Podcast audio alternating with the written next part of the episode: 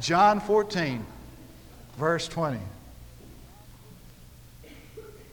In that day you shall know that I am in my Father, and you in me, and I in you. He who has my commandments and keeps them, he it is who loves me. And he who loves me shall be loved by my Father.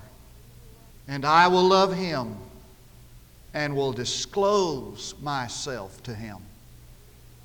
Judas, that's Jude, Judas, not Iscariot, said to him, Lord, what then has happened that you are going to disclose yourself to us and not to the world? Jesus answered and said to him, If anyone loves me, he will keep my word, and my Father will love him, and we, and we will come to him and make our abode with him. He who does not love me does not keep my words, and the word which you hear is not mine, but the Father's who sent me. Now, Jesus is walking with his disciples from the upper room late at night down the Kidron Valley, the little winding road that heads down the Kidron Valley up to the Garden of Gethsemane. And he's giving them some last minute instructions, words of comfort and words of encouragement. It's just like our Lord. In just a few hours, he's going to be executed by the most horrible means of execution known to man. He's thinking only of them. And he gives them some of the most profound and wonderful promises found anywhere in Scripture. As a matter of fact, You'll find in chapters 14, 15, and 16 some of the most wonderful promises ever made to any man.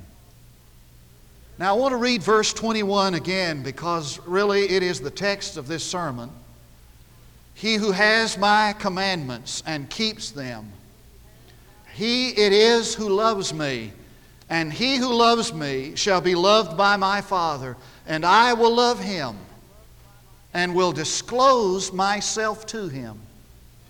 Now, I, I, like the Williams translation of this verse 21 because he comes down to this little phrase and will disclose myself to him. And the Williams translates, Williams translation has it, and I will make myself real to him. I'm fascinated by that translation and I will make myself real to him. If I were to poll this congregation this morning and ask you, how many of you believe Jesus or believe in Jesus?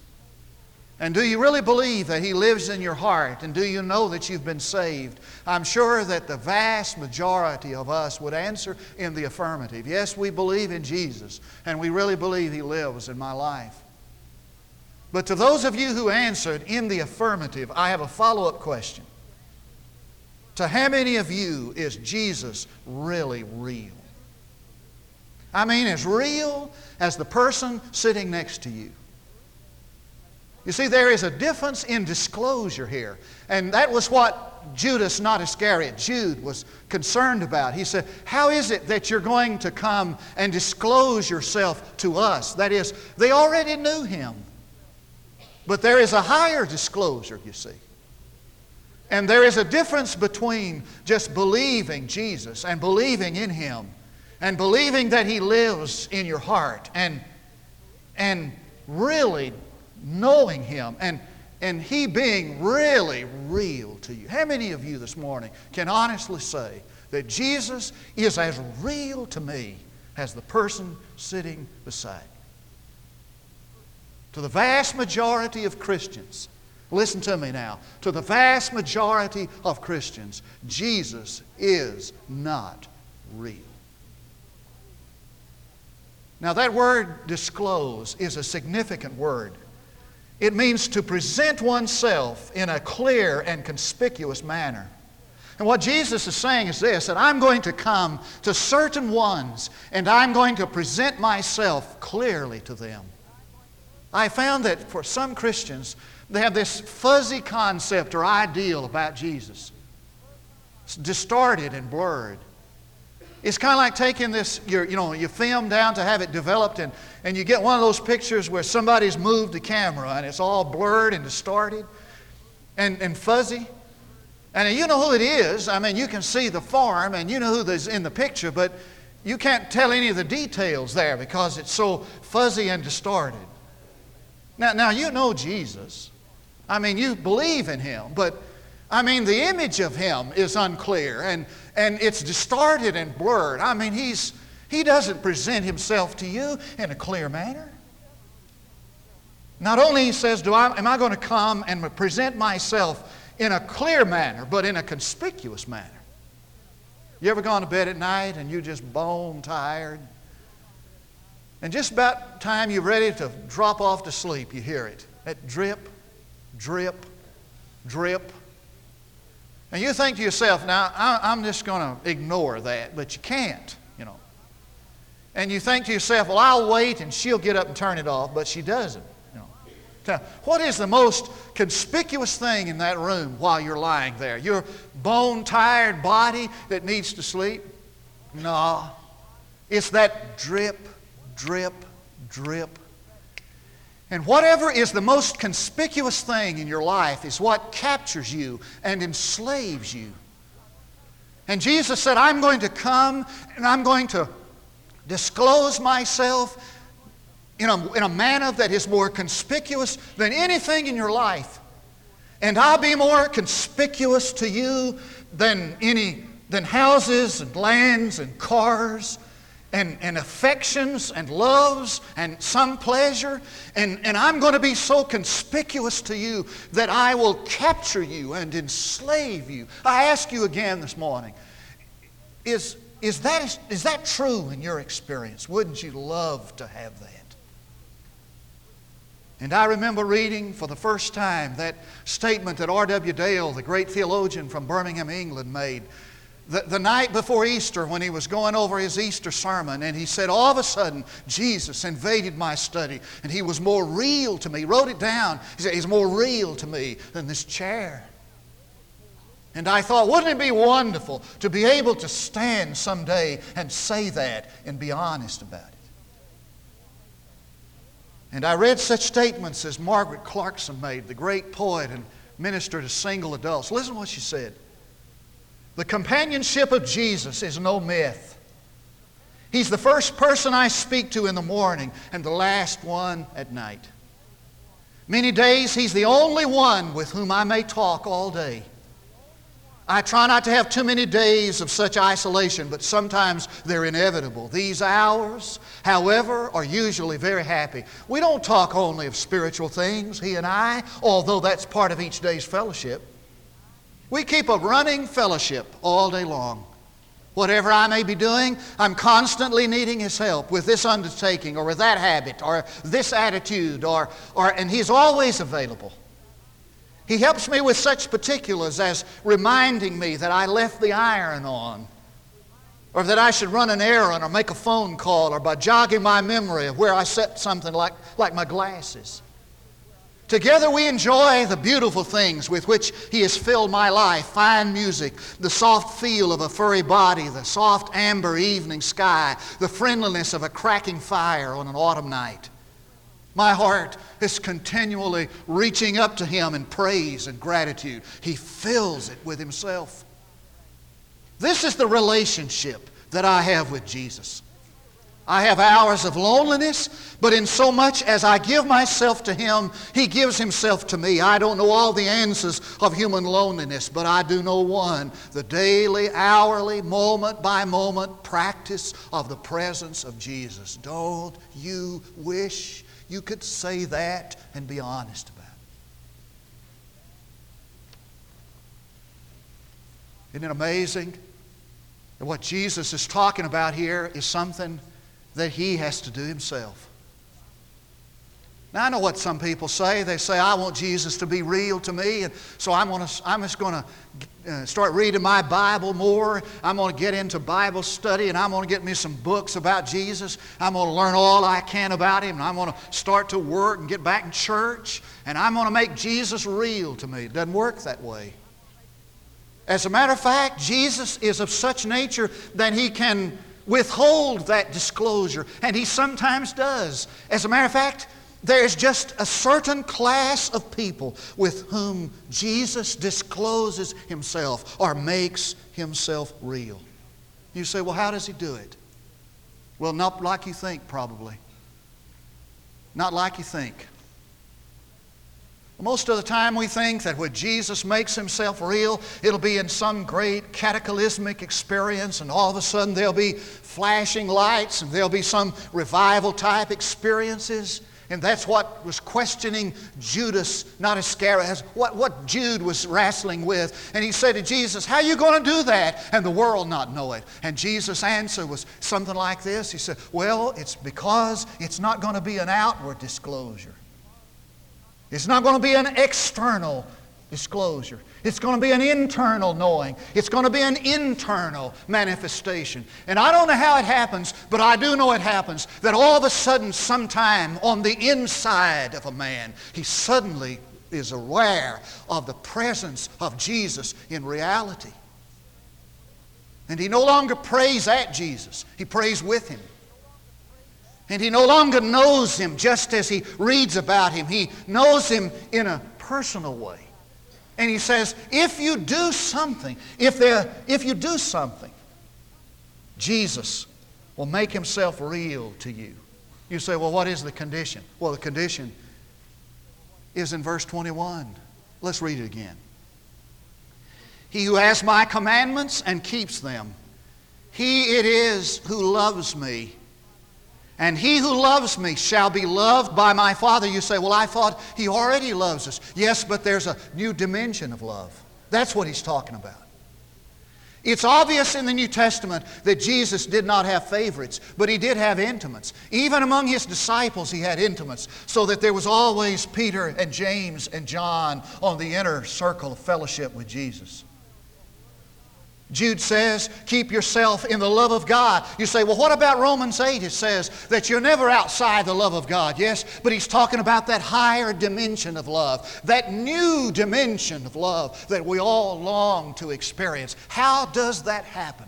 That Jesus makes himself real to us? Well, here's the answer just by plain, old, ordinary day by day, garden variety obedience on your part and mine. I'd like to tell you that the way Jesus makes himself real is by some great, wonderful experience. That's not the way it happens. The way Jesus makes himself real to you is when you become daily obedient to him in the non glamorous, non exciting, dull, day by day, monotonous, continuous obedience to Jesus Christ. He who has my commandments and keeps them now, there are two conditions of that obedience. We possess His commandments and we practice them. He who has my commandments. Now, sometimes we talk about obedience in the sense that it's keeping His commandments, but prior to the keeping of the commandments, there is the having of them. And the word means to have a firm grip on, it means to possess his commandments. There are two ways to possess His commandments. There, you, you can possess them in this book. That is, you can know all about them. You can memorize them. You can, you can quote them. You can have them in this book. You can have them in your mind.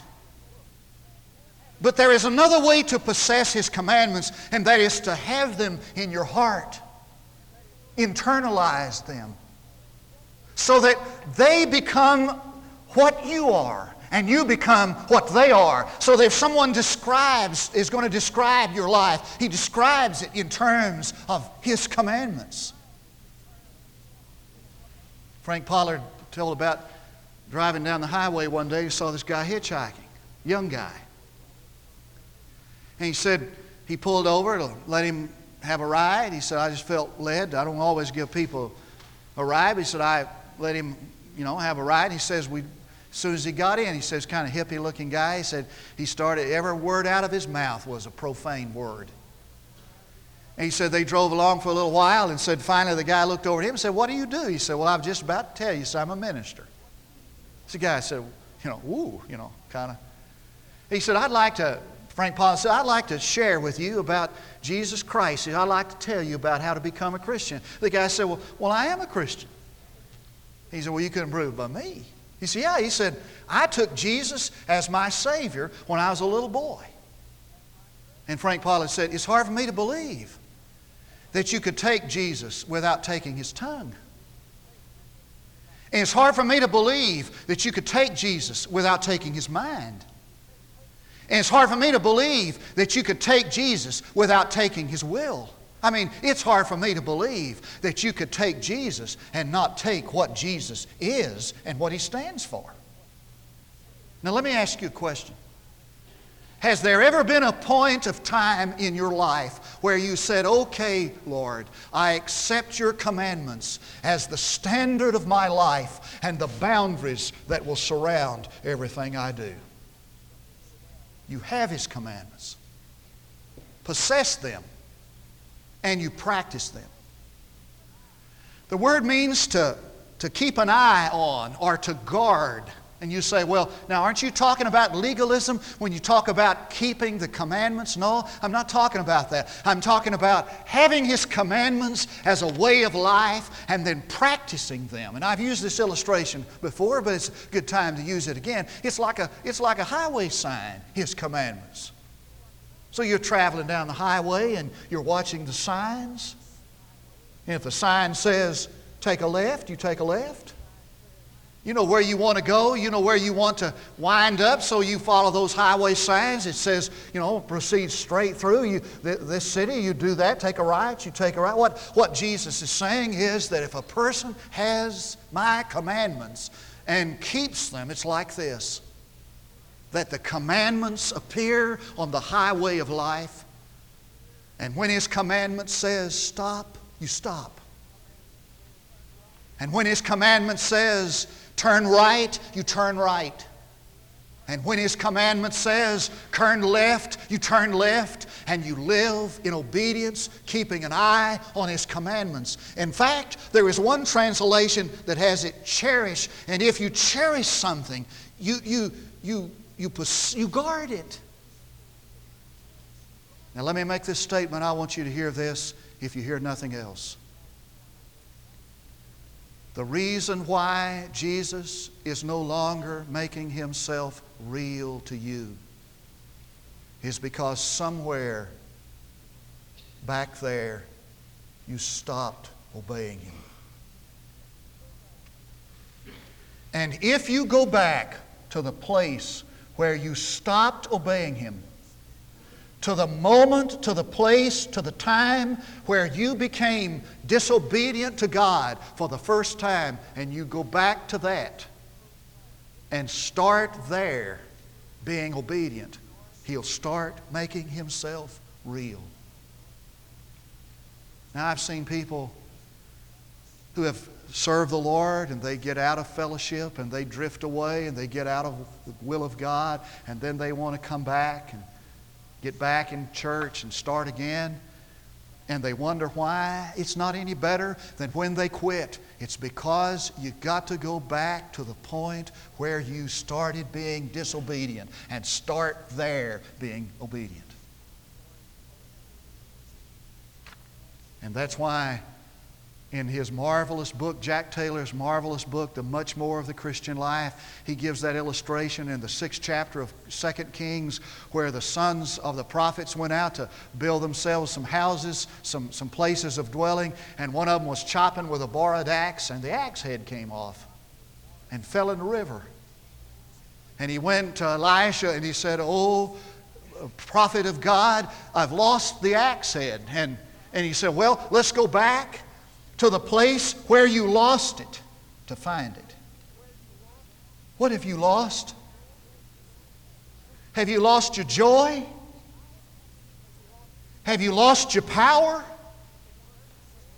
Have you lost your burden for the lost people of this community? Have you lost your witness? Have you lost your zeal for God and love for His Word? Have you lost your enthusiasm? Then let's go back to the place where you lost it. That's the place to go. And Vance Havner says many of the Lord's workmen today have lost the axe head of power. They've lost the joy of salvation. Sound like anybody you know? They've lost the joy of salvation. They've not the upholding of God's Spirit. The lost axe head of the Spirit unction has fallen into the waters of worldliness, ponds of indifference, swamps of sluggishness. They have ability, training, sincerity, earnestness, but they are chopping with a handle. What have you lost? Now, it's not difficult for us to admit that we've lost, but we balk when it comes to being led back to the place to become obedient where we first became disobedient. And we all know what that is. While I'm talking this morning, right here, in every mind there's going through your mind, you know exactly where it all started. You probably can name the very thing where you balked at obedience. And that's when God stopped making himself real. Back to the place where we lost it. I love that statement in John's epistle where he says that the commandments of the Lord are not grievous. The word literally means not burdensome. It's a matter of the way you look at it. You see, let, let me ask you to look at the commandments of the Lord like this. The commandments of the Lord are just a promise of a new glimpse of Jesus. So, this is what the Lord says You want a new glimpse of me? Then here's another commandment for you to obey. I want you to have a new glimpse of me. So here's a new commandment. You'll be obedient to that, and you'll get a new glimpse of me. I want you to have a touch of me that you've not experienced of me. Here's a commandment. You obey this commandment, and you get a new touch of me. Haven't you found that true in your own experience, really? That as you start being obedient to God at the point of your disobedience, just as you start being obedient to His commandments, they become occasions of a new vision of the Lord. Now, I'm not a mystic, but when I read statements like John Killinger makes, I believe them. John Killinger is a Southern Baptist. He's a, a teacher of preaching and theology at Samford, S A M F O R D, Samford University, a Baptist school down in Georgia. He's a prolific, wonderful writer on the same level tie as C.S. Lewis. John Killinger tells about one of his dear friends who whose body was riddled with cancer and she was dying. And he said she was lying in a hospital bed one day and a nurse came walking in. And he said that the woman, a profound Christian, couldn't tell if, she, if the nurse was male or female. She, she had on a, a, a turban type um, piece of clothing or apparel. And he said she had this, or he had this angelic face. And he said, he came over to my body, to where I was on the bed, and he began to rub and massage my body. And he said, she said, as he massaged my body, I began to feel so wonderfully well, good. And the nurse left. He said, In a little bit, some nurses came in dressed as nurses dress, you know, and said, This friend said, what, what about that nurse that was just in here dressed in that turban? And, and the nurse said, There's nobody like that works here. And he said, My friend started getting well. And she got well. And he said, One day she was speaking to a group of Christians at a meeting of women. And he said, While she was up speaking, he said, This person walked in and sat down on the back row and smiled at my friend. And she said, I, I was speaking and I was having eye contact with others and said, when I looked up, the person was gone. And she's never seen her since. And it's been 10 years that she has lived a well, a healthy life. And the woman says to John Killinger, Now, people can laugh and mock and scoff if they desire, but that was the Lord. He's no dead fact stranded on the shores of the oblivious years but warm, sweet, tender even yet. For love still has its Galilee and faith its Olivet. The healing of his seamless dress is by our beds of pain, and we touch him in the throng and press, and we are whole again. And the question this morning is really not is the Lord real to you? The question, the larger question, listen, is this Where or when did you stop being obedient to Him? Let's pray together. Our Father, I pray that you'll disclose again to us that point of where we have said no, where we've rebelled, where we have resisted. Take us by the hand and convey us back to the point in life where we had choice to make. We made the wrong choice. Convey us to that place where you told us to do something and we said, No, I will not. Where you let down sheets of unclean and said, Take and eat. And we said, Not so, Lord. And let us start there to be obedient so that you can come to us in a clear and conspicuous manner and meet our need, heal our heart, purge our sin. For I pray in Jesus' name and for his sake.